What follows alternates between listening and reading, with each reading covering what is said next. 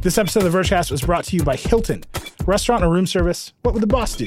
Either way, the boss would choose Hilton Hotels and Resorts to get down to business and a little pleasure. Check out Hilton Hotels and Resorts and travel like the boss. Hey, everybody, it's Neil from the Vergecast. This week on the interview episode, I am very excited about this. We have Ivy Ross, who is Google's VP of Design, all hardware design, and Rishi Chandra, who's the VP of Home and Nest. So Google just had a big event. They put out the Home Hub, the new Pixel phones, the Pixel Slate. I talked to Ivy about Google's design language, how it's evolved, where she wants it to go, how she wants it to be more human. We did talk about the notch just a little bit, had to do it. And then Ivy had to go, and Rishi and I hung out. We talked about the Home Hub, how it works, privacy issues, what platforms he's running, the future of these devices in the home, where he thinks it's all going. A super interesting conversation. I've known Rishi for a long time, so that was really fun. Ivy is a true delight, so smart. I think you're really going to like this. It's it's kind of in the weeds, but it's a good time. Check it out. Okay, I'm here with Ivy Ross, who is VP of Hardware Design at Google, and Rishi Chandra, who's VP of Home and Nest. I'm super excited you both are here. Uh, welcome. Thank you. Thank you. I want to talk to both of you about a lot of things. Rishi, I'm just going to tell you right now, we're going to have a long conversation about Google Cast versus Android things, which I know you're going to enjoy so much. Google just had an event. You announced a bunch of hardware products. And Ivy, I, I want to start with you because the the design of Google products, which you oversee, has matured so rapidly over the course of the past two or three years. And I, I really want to get a sense of where you picked it up as you took over that group, where you think you are, and where you think you're going. So just give me a quick history. How did you come to Google, and how did you end up in charge of all of hardware design?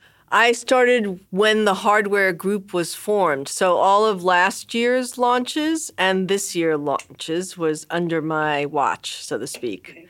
So when the hardware group was formed and Rick came on, that is when I got the role to be in charge of design, and my team and I created a design language for Google product, which didn't really exist. I mean, previously there have been some hardware products, but they were designed as one offs, not with the vision of an entire uh, collection of products. Yeah, and that seems like the most Google thing, right? For previously, Google is known for doing lots of different things at once different teams get to be creative and run off and do their thing. And the design org kind of felt that way. Have you actively tried to bring that into a more cohesive whole?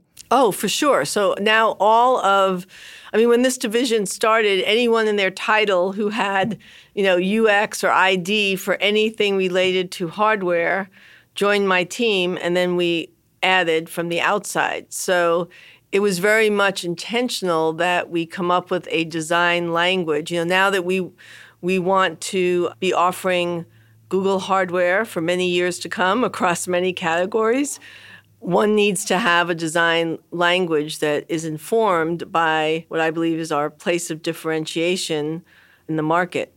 And so that so was how, one of the first things that we as a team really thought about is what should it look and feel like when you hold Google in your hands? Mm-hmm. So, how big is that portfolio? Is it phones and you know the new Pixel Slate and the Home Hub, and that's it? Or is it all the new Nest stuff now that Nest is part of Google? Is it self-driving cars? Is it expansive? Is it no? It's it's you know it's phones, it's Pixel Slate, it's all of the home products going forward. Now that it's come into part be part of Google, just as Rishi has you know, Nest and Home on the product side, we will be one united design team. And then anything going forward, you know, we had some VR, which was done under my watch as well. Yeah, so that's a pretty expansive portfolio. And you said what is it like to hold Google in your hand? So what what unites that entire portfolio for you? What are the kind of ideals you're you're pushing forward? Yeah, so we really use three words to inform that design language human, optimistic, and bold. And that that may sound simple, but it came from a long exercise of a cross-functional team representing marketing, the product folks, design, really looking at what is uniquely Google and how might that come alive in hardware? And then what does that design language look like that delivers on these words? So human, you know, I, I think we have always been for everybody and are much more accessible. Optimistic, you know, comes from our sense of fun. I mean, what other brand changes their logo every day on the browser? And then bold, because we do bold things as a company, I mean, i.e., driverless cars. And so, you know, we felt those are three elements of our DNA that we wanted to make sure came through in our hardware design language. And do you think that's does that start from the design of the actual hardware itself, the technology inside of it, or is that you saying we're going to do pops of color and, and fun fabrics at the end? Well, so when I say design language, I think as a group, and you know, my team does the industrial design, color materials finishing. We work collaboratively with the PMs and the engineers, and the PMs really come up with what the product function will be. And then our job is to work together to bring that to life through the physical product. So it is materials, color, finish, form, interactions. That's what my team is responsible for. But I think there are certain things for sure that overlap. I mean, the fact that we create our hardware to be helpful to people I would say is definitely a human trait. Mm-hmm. They're very relatable. They're not yeah. isolated. So that's something that I think is very much on the entire hardware division's mind is how, you know, we have a history of delivering helpful software and for us, you know, we want to be able to deliver the best hardware that leverages our software AI, but at the end of the day is helpful because if it's not helpful to us humans, it won't stay around. Yeah, and I think you know I think a good example of that, you know, the, the new Pixel phones have the selfie camera on the front and the wide angle, which actually solves a constructive need, which I think is as I've shown the phone to people is that's the thing that they're most wowed about, which is kind of remarkable. Yeah, no, it's a small thing, but it's really fun, and you're right. That's a great example of seeing a problem that exists out in the wild and being able to solve it. Okay, so that was a setup to the big phone has a, a, really large notch in the front. So was that shown to you? Was that you were in a meeting and everyone was like, "How are we going to integrate all this stuff and make the screen extend?" And you know, you saw a bunch of mock-ups. Was that you, or was that something that you had to deal with as you were designing the rest of the phone's design? It is always a trade-off, and that's what design does. It's a trade-off between the function that we all align on, we want the phone to be able to deliver, and then design working within those boundaries to solve problems as best as possible. So it is not. Uh, it's something that we knew from the beginning and worked through. We knew from the beginning yeah. in terms of what, why the cameras, why the front speakers, and then said, you know, let's solve it as best we can. Yeah. So when you were looking at sort of options for that, what were the things that led you to this particular design?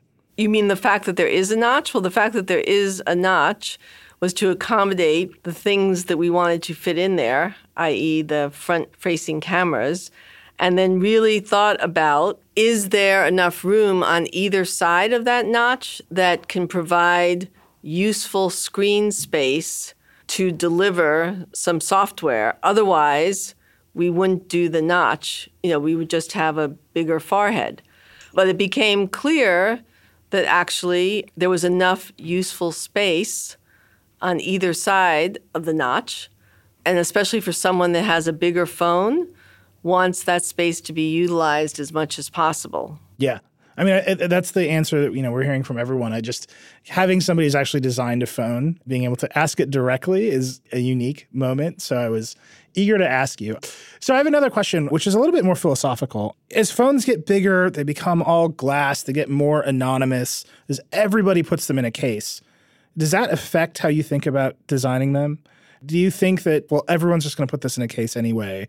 We might as well just optimize it for that use case, or are you just not thinking about that at all? No, we think about, you know, what's interesting is we've actually done some research and people, because that would be the easy way out and we mm-hmm. would just do beautiful cases. But it's really interesting because there's an emotional choice because we even tested this idea of, you know, do you do one color phone and a whole lot more cases because you cover it anyway? but there is an emotional initial moment when you you're picking your phone to literally say, "Oh, I want this color versus that color," even knowing that you're going to cover it. And so people go through great lengths to get the color they want. So it's not that simple. It's something that's fascinating to me, but it's even knowing that underneath that case, you know, it's a different color. And it really is at that initial moment of reacting to the phone that people still want choice. Yeah, I think that's super interesting because I never see people without cases anymore. And I'm always curious if you guys think about that. If, you know, we have to have X many colors because we know that will drive a sale versus we could just have cases. Yeah, no, we thought about it and it really it takes the emotion out of it. Yeah. What's up with And there the, are some people, especially especially here, a lot of us walk around without cases because we love the way the phones look so much. Well, you have access to more of them if you drop one. I think it's probably the is that fixing because that's why I have a case. Is I'm I'm clumsy and I know I'm going to drop this thing, so I, I do. well, have you seen we also make nice cases? I do have one of your cases on my Pixel right now. That's great. Tell me about these color names and especially not pink, which seems like you want to avoid saying pink for some reason. It's a beautiful color. Why, why go with not pink? Well, the truth is, it really isn't pink. I mean, in fact, you know, internally among the designers, we were calling it sand or flesh tone. I mean, it really pink has a lot more red in it. So what we love about it is it's this almost um, beautiful new neutral color that has just a hint of the pink tone. And you know, again, going back to the fact that we're a fun and optimistic brand, I mean, calling it not pink to um, let everyone know that it really isn't a pure pink. um, but if you want to live dangerously, it's got a little bit of that. How do you pick color names? Do you all sit around a room with a whiteboard and, and tell jokes until you land on them? Or do you just decide one day in your car? Like, how does that go? No, the marketing department actually picks the official names. So we designers have our own um, names when we are in development, but then marketing picks the color names, which I lo- I actually love, and I think. You know, I don't know. I've seen a lot of press and some bloggers that are playing with that idea now. They're, you know, they're unpacking it and going, not pink. Wow, it looks good with my pink T-shirt, but it's not quite pink, but it looks good with. And so it's really, I think, achieved what what marketing had hoped for is is be playful with it. And we didn't want to turn off. I mean, the truth is, we did color testing. A lot of guys like that color.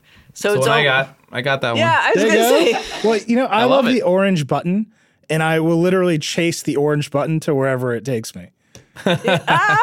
Yeah, because Rishi just took off his case, and it's like it's, Oh, it was in a case. it's like taking off his clothes, and we saw everything, and he's got a not pink phone. Gotcha. Um, but so you know, so it was also a fun thing. Like you know, if we called it pink, I mean, I don't buy into pink is for girls and blue is for boys. I absolutely don't. But you know, with the stereotype, I think if we had listed it as a pink phone, guys may not have even looked at it. But calling it not pink gives you a second chance. Yeah. Here's my sort of bridge question between the, the two of you. You know, we've got these phones, they're getting bigger, they're in our hands, they're with us all the time. They're a demanding piece of technology in your life. You have to care for them, you have to charge them. And then there's what's happening in the home.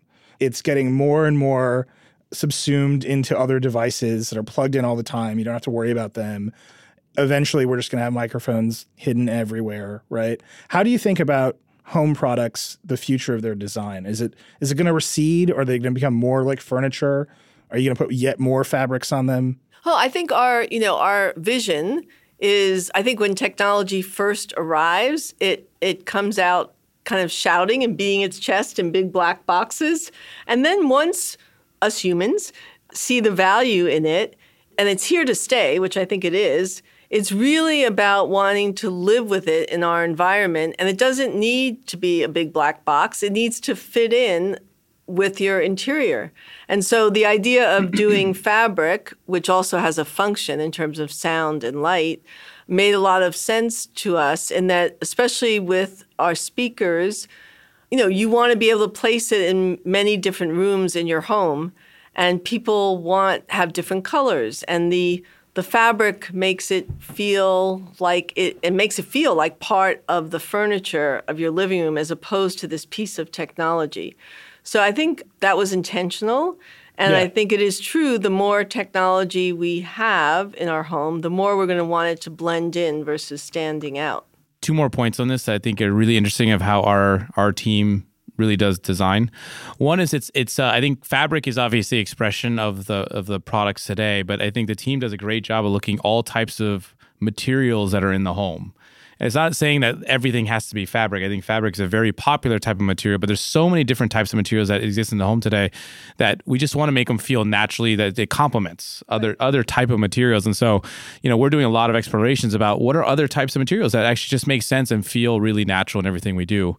The second piece that I thought was a really strong kind of opinionated point of view that Google came out with was you'll see actually our products are not heavily branded we intentionally did not put like a big logo. Like you'll see consumer electronics is very, very strong about putting a logo on everything. But when you think of furniture, that's not the design essence of how furniture works. There's not logos all over your furniture that you have. Nor so, accessories like vases. I mean, that's, that's what right. I, I, think of these things as accessories to your home. That's right. And you yeah. would never want to put something with a logo and, and that's there. very intentional, right? It's it's about really feeling like it's it's a natural part of the home, and uh, I think it, it, was a great design expression that uh, that we put into every one of our products, and I think it's something we want to keep doing.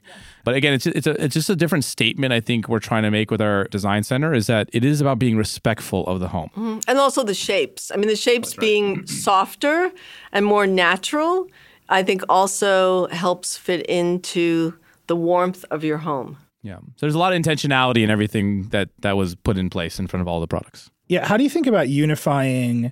You've got a, a big portfolio again. How do you think about unifying what you've got in your portfolio with, you know, being more human and helpful and rounded shapes? Like, will we just see more and more generations of that from, say, Nest and the I don't know the Chromecast team in the home? Is that is that all going to start to look the same over time, or are they going to branch out? Well, I don't think, in fact, we made um, a commitment, and I think we did a good job of, you know, we're going to do what's right for each product, but it needs to lather up to a family.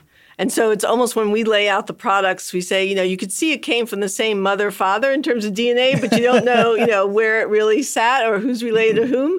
And so there's absolutely kind of these design principles that we believe in that will be part of our DNA going forward. And of course, then we, we will evolve over times, as Rishi says, as new materials come on board, new ideas, but with the same principles of wanting to fit in and not stand out, you know, wanting to have a little bit of fun and optimism and trying some bold things. I mean, one of the bold moves in terms of VR piece using fabric instead of plastic, our Panda phone last year you know, that orange button was a bold move. I mean, there were a lot of people in the company that questioned it, and now it's kind of a cool identifier. Yeah, you should just have them talk to me. All the buttons should be orange. Just, I want to be very clear about this. I, I love that the most. You know, that was the whole reason we developed this design language was so that, because also we want people to accumulate where it makes sense for them and different products that will sit in the home together, all from Google. So they need to feel like a family. This episode of Vergecast brought to you by Hilton. Work travel. Do you stay by the airport or the city center? Client dinner or room service? Should you pack your swimsuit? Just ask yourself, what would the boss do? The boss would choose Hilton. From modern meeting spaces to amazing pools, Hilton Hotels and Resorts has everything you need to get down to business and a little pleasure. Check out Hilton Hotels and Resorts. Travel like the boss. Hey, everybody, I want to tell you something really cool that The Verge is doing. It's called Better Worlds. Everything today is so dark. The news is dark. The movies are dark, the superheroes are dark, the TV shows are grim. So we're trying to clear all that away with a project we're calling Better Worlds. Basically, we hired, this is true, 10 science fiction writers to write us positive science fiction, to imagine better worlds. It's a huge project. So we have 10 stories on the site. We have a bunch of animated videos that'll go up on the YouTube channel. And most excitingly, we're having those stories read to us on a new podcast feed, the Better Worlds podcast feed. You can check it out. It's 10 stories, positive science fiction, We're calling it Better Worlds. It's going to go on for the next few months. Check it out. All right. So Ivy had to step out. Thank you so much to Ivy for, for joining us. It's just me and Rishi now. You ready, man? Let's do it. Let's talk nitty gritty of platform specifications. No, of course let's we start, are. Let's start bigger. Tell me about the Home Hub. It has maybe the best display Google has ever shipped, in my my opinion. The color temperature is super right. The ambient light sensor and the the the room light sensor, it just looks amazing. How did you make that work in that small? I mean, it's not like a super high res screen. It just looks great. How did, how did you guys engineer that? It's actually just a great example of this AI plus software plus hardware kind of mantra that we have inside of Google, right? The the magic of it is not the actual display. Like your your point is actually totally valid of the resolution's not like crazy high resolution. Obviously, the Pixel and all these cameras will have much higher displays, and I'm sure there's actually other smart displays that have much higher resolution as well. For us, it was about how does display fit in your home. And so it's about being thoughtful about okay, well, how, what impacts how displays look in your home? Well, lighting is kind of the key thing. Like the the home goes through many different lighting configurations. Over like in the morning, there's a different uh, type of lighting configuration from the evening, from incandescent light lighting to obviously when things are turned off.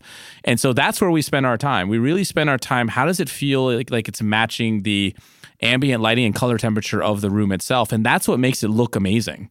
It's not nothing like specifically magical about the screen. I mean obviously we spent time making sure we felt like was we had a, a screen that was flexible enough to make sure that from different viewing angles it, it actually looked great. But you know we're, we're taking kind of off the shelf screen technology, to be quite honest, to Google Home Hub and applying our heuristics and and kind of magic of the software around it. So it was again, most of it's actually just being thoughtful about the environment it's in and making sure that it looks great in those environments, and that's that's what we delivered. I'm super excited about what we were able to get get out the door. What's the AI piece of that, right? I mean, it, doing a room light temperature sensor and a screen is pretty common what's the AI component that gets you? Yeah, to be honest, actually, in this case, it's mostly software. So it's actually mostly a tuning exercise that we've gone and done around different types of ambient lighting conditions, different placements inside the home.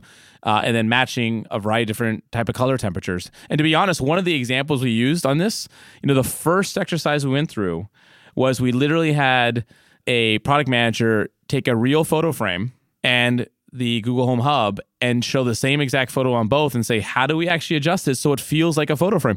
A photo frame looks great in people's houses because it's like an actual photo and actually is how you actually you're you're mentally expecting a photo to look. And so that was kind of the first exercise we went through. And obviously we did a whole bunch of iterations on top of that. But that was kind of the design principle is like it should feel like as natural as a photo frame feel like a real photo frame feels.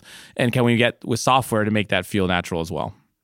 So I think the price point is extremely aggressive. It's it's 149.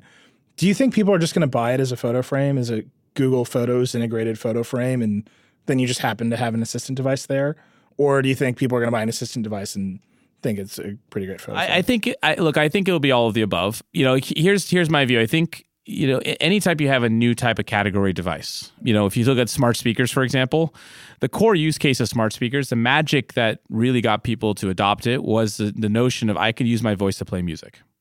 And and the moment you do it, it's like, oh my God, this is how I should always listen to music. And that's why I think you're seeing across the full smart speakers category, like music adoption and music usage is skyrocketing, right? Because it's just a much more natural interaction paradigm to listen to music versus, you know, the old way of Bluetooth or Cast or whatever it might be, right? Like you don't, you just, anyone can in the house can just start playing music and the music they want.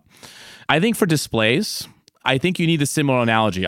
Obviously, you can play music on it, but in our mind, the other use cases that we see, we think photos is one of those moments. Photos is like there's a magical moment the moment you set it up and you just start seeing these incredible pictures that you've already taken. You know, the amazing thing is we all have these amazing photos because smartphone cameras have been awesome for the last four or five years, right? It's not like there's like some new technology. I mean, the cameras have been amazing and you bring some AI to it, like what Google Photos does, and all of a sudden it just is a magical experience of like every time I walk by the hallway where I have this thing, I, it's it's a positive moment for me.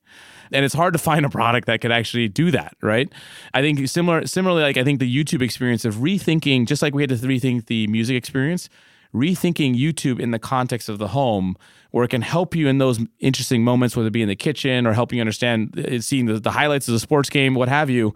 We think those are the types of use cases that really going to drive adoption of the product.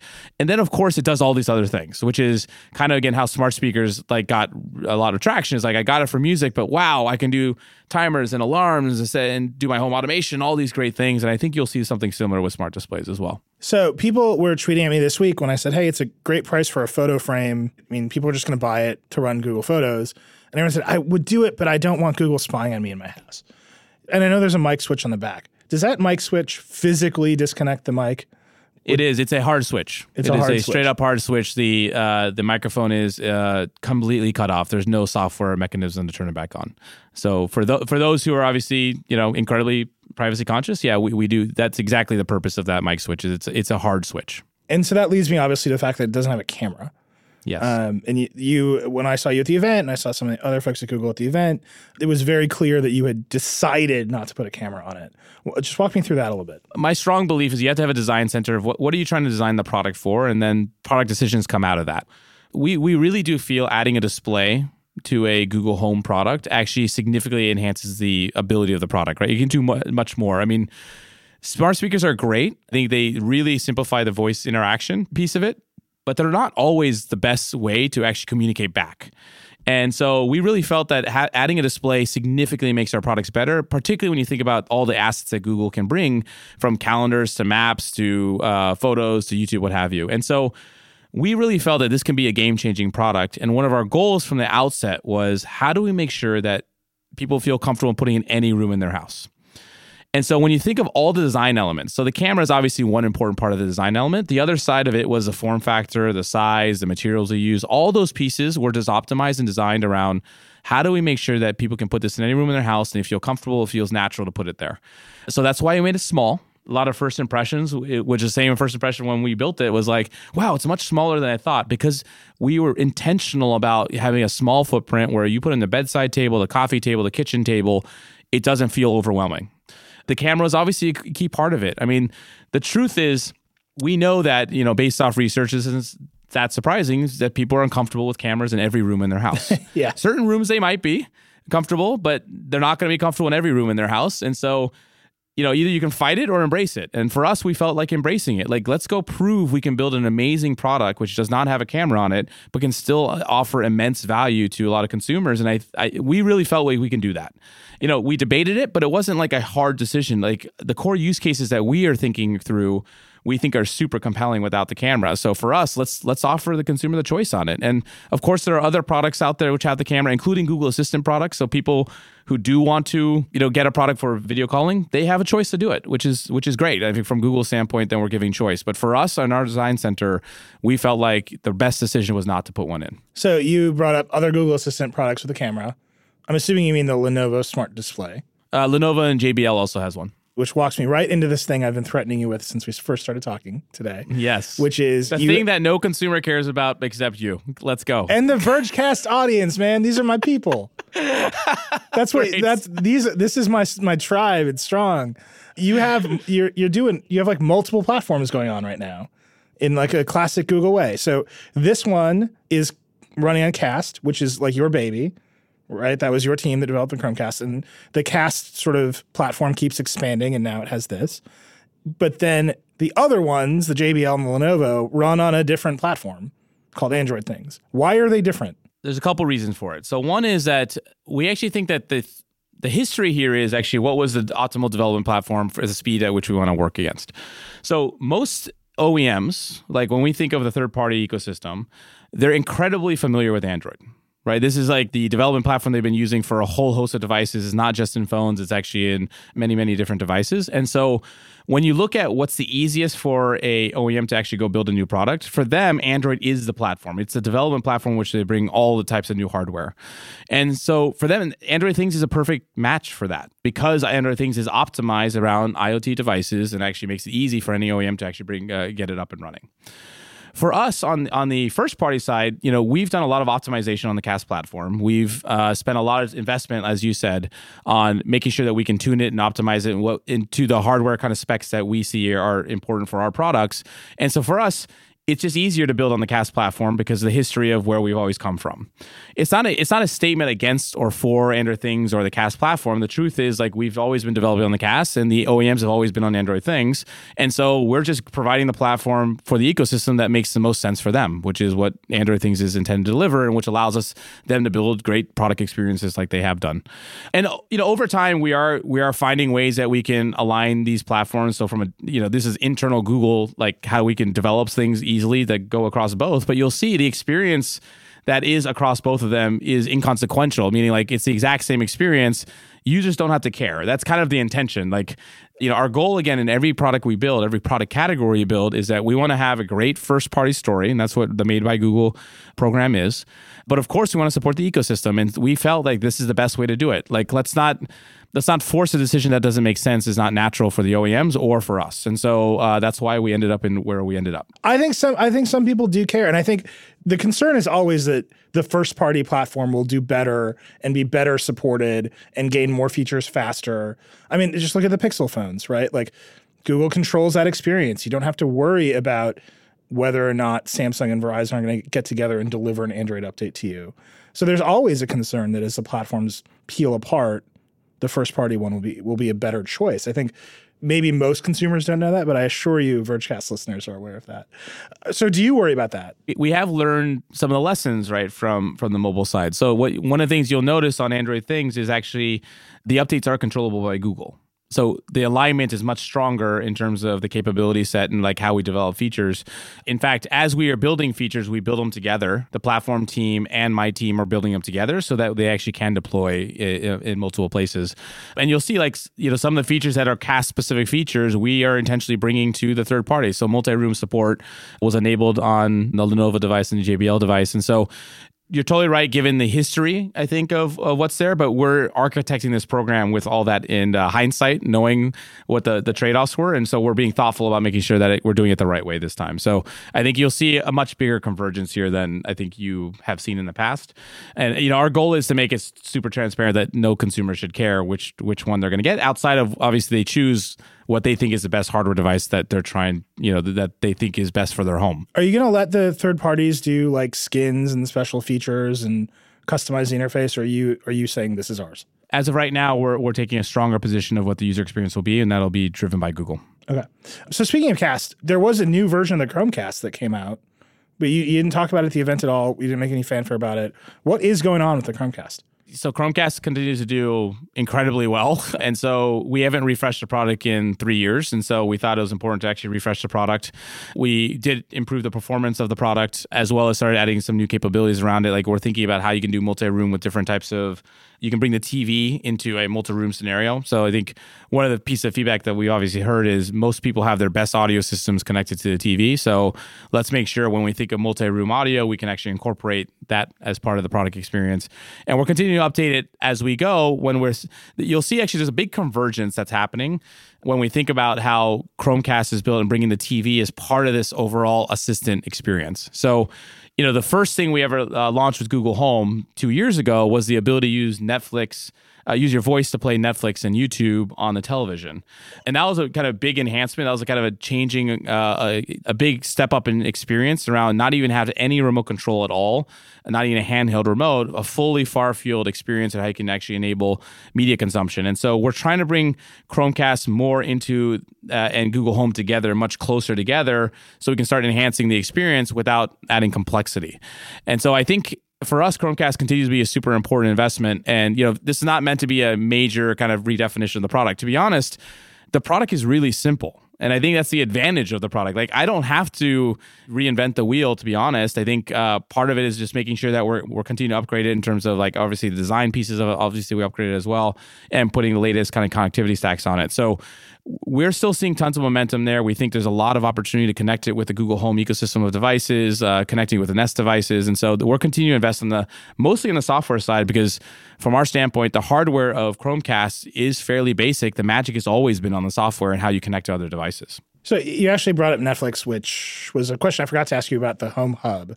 You cannot play Netflix on the Home Hub right now. So it's a cast endpoint, but you can't cast Netflix to it. And you certainly can't ask it to play Netflix. What's going on with that? You know, I think this is a discussion we're having with Netflix right now. I think Netflix is taking a reasonable approach in this sense. They they want to understand how these devices are going to be used and where they're going to be used before they're going to commit themselves to a new, new type of device type.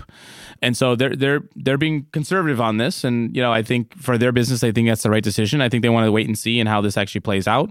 You'll notice they haven't committed to any smart displays. It's not not just us. I think they're they're being cautious on it, and you know I can understand they're a very focused company. They whatever they go into, they they focus and really uh, and nail whatever experiences they want to go uh, whenever they go into something. So we're we're talking with them. I think a lot of this will be sharing the information and data we get around. Hey, here's what's going on. Here's how here's where people are placing them. Here's how the you know different types of usage that are happening on the device, and uh, you know hopefully they'll they'll join in soon. But I think for us right now, we still think the value proposition. Obviously, you can cast all the other content. Uh, many of the other content partners haven't taken the same stance, and we enable voice casting for the you know the same set of partners we enable for Chromecast. We're enabling for all these other partners as well. So I think this is just the nature of new device categories. Different companies are going to take different stances on them, and over time, it'll resolve itself. Yeah. So I, let's talk about TV broadly because the first time I ever talked to you was like eight years ago when you Yeah. were in charge of Google TV. That's right. Um, you don't make a standalone Android TV box as part of your portfolio, I don't think. No, we do not. But Sony ships it obviously inside of their TVs. They're very popular. Other companies do it. Why doesn't Google make the you know the sort of Apple TV competitor that runs Android TV? you know, our view is that when you look at the TV landscape, there's kind of four big types of devices that people get their smart TV capabilities from. So the biggest and, and most vast is smart TVs, right? That that's actually where a majority of people, that's the biggest installed base. That's the majority of way that actually people consume over the top content. Then you have the game consoles. Then you have set top boxes, right? Traditional set top boxes. So there's, there's a ma- major change going on in the kind of traditional operator model. Before, they used to have these proprietary boxes that they'd have, like, you know, uh, examples would be Comcast and Dish and DirecTVs. All these guys used to have their own proprietary boxes. I think what they're recognizing is that one, those box proprietary boxes don't allow over the top content, which is a problem. I mean, obviously, if they're going to be an inter- integrated aggregator of content, not having Netflix and YouTube on there is a problem. But also, they're fairly expensive, and so so that that's kind of the third category. There's a big transition happening of how those boxes are getting replaced, and the fourth is these over the top boxes like the uh, Chromecast and the Roku's and, and the Fire Sticks. What Google's strategy has been is like really focusing on the smart TV and the set top box category because actually we think that's that's the easiest place to actually get wide penetration of our services and our platforms. So that's why you know you'll see we focus on the TVs and we have a ton, a ton of different operator relationships right now, which are either being deployed or already have been deployed. And for us on the uh, over the top category, you know we have Chromecast, it continues to perform really well, and so we haven't seen a huge need that like we had to fill a gap there. And there are devices that come with Android TV, like the Xiaomi box is a device that I think launched just recently where they're offering the Android TV platform. Android TV is a great platform for a lot of different OEMs out there, and so that's where we're putting our investment. We think actually that's a big, bigger payoff for users and for Google. I'd like to just shout out all the people who are currently tweeting the words NVIDIA Shield TV at me right now. Yeah, there you go. No, exactly. NVIDIA Shield is another example of a set-top box that, or sorry, an over-the-top box that is built on Android TV, um, uh, and that's getting you know deployed by uh, different partners. Yeah, I mean, they're definitely still going to tweet at me that I forget about it. just, just insists that I forget. I, it's there. I have one. I It's apologize. Uh, so that's like the the living room, right? You've got a smart speaker, you've got a TV, you can use your voice to control your TV platform there. What about the other rooms of the house? Is that just we're going to stick home hubs and and Google Home Minis in those rooms? Do you where should the microphones go? Are they all going to go in the light bulbs and and the radiators? Are you going to stick them in Nest devices? Like it it seems like they should go. They should become more invisible, not more visible. I think a couple of things. One is I, I actually don't think it's sensible to put microphones in all the different types of products. I think you will have products that have intelligence plus the microphones together. And you know, putting microphones in random arbitrary products like washing machines and you know in the walls and stuff like that, I think has a couple disadvantages. One is right now we're very early in what the evolution of voice technology is going to be. And I think embedding, you know, I get the question of like, why don't we embed microphones all over the the uh, in the walls, and so it's like completely transparent. And my view is, in three years, the experience is going to be so much better that it, do- it doesn't make sense in my mind to actually start embedding into fixed devices that are going to last like 10, 15 years right now Yeah. what's much better is in this early part of the life cycle, like we're going to keep improving the products uh, every couple years, right? Every couple years, you're going to get major improvements over, uh, of the product itself. And so in this phase, I do think you will have a some sort of smart speaker or smart display in every room. And that will be the microphone. And also, that will be more and more increasingly the on device intelligence.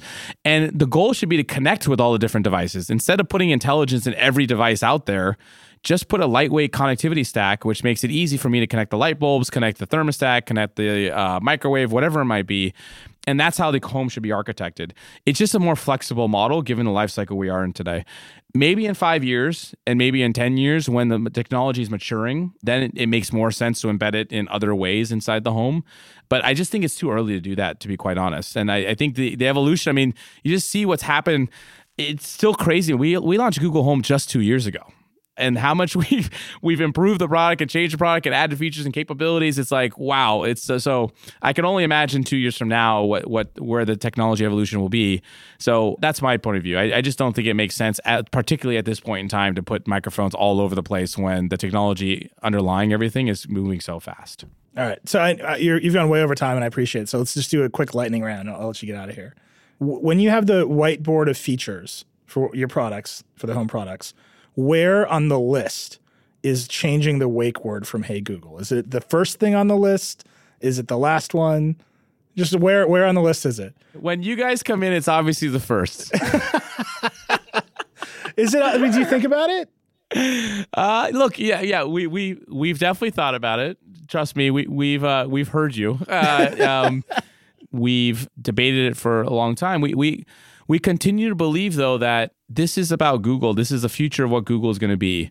And that I will argue to you this that the noise that comes from it is actually going down. And actually, I still think it's actually a very small set of the population that has an issue with the hot word. You, guys are two of the, you and Dieter are two, two of the, two of the 50 I'm referring to right now, um, that uh, is very loud about it. But I think uh, you know things like improving it from go okay Google to hey Google has significantly improved it, and I think it's becoming just a part of the natural way that people are speaking to the devices. So I do think over time it's becoming less and less of a big deal. The noise has definitely gone down from when we first started, and I think for us, like you know, building a completely separate brand because uh, look when you when you come up with a new hot word, it's a new brand. You're, you're effectively carving out a new brand for what this assistant thing is. And for us, that's that's we believe fundamentally that this is about Google. This is about bringing all the capabilities and, and, and assets that Google can can bring, and separating as a brand just doesn't make sense to us. And so we do think that uh, this will this will dwindle away, and hopefully you guys will eventually forget to ask me one time. We'll see. I'm waiting. For, I'm waiting for it. Look, everyone has dreams, man. What's going on with the button on top of the Google Home Mini? You got to disable it. Are you ever going to re-enable it? Or are you just going to put out a new version and it'll be fixed and re-enabled? Once we made that decision, we're going to stick with it from our standpoint. And again, it hasn't been a u- huge user problem, to be honest. It's a gap that I would like to address in future versions. Yeah, we're, we're, we have no plans to change our decision we made before. Sure. People already are talking about a larger home hub because they want to use it as a picture frame. Is that something you guys have talked about? Yeah, there's lots of things on the whiteboard.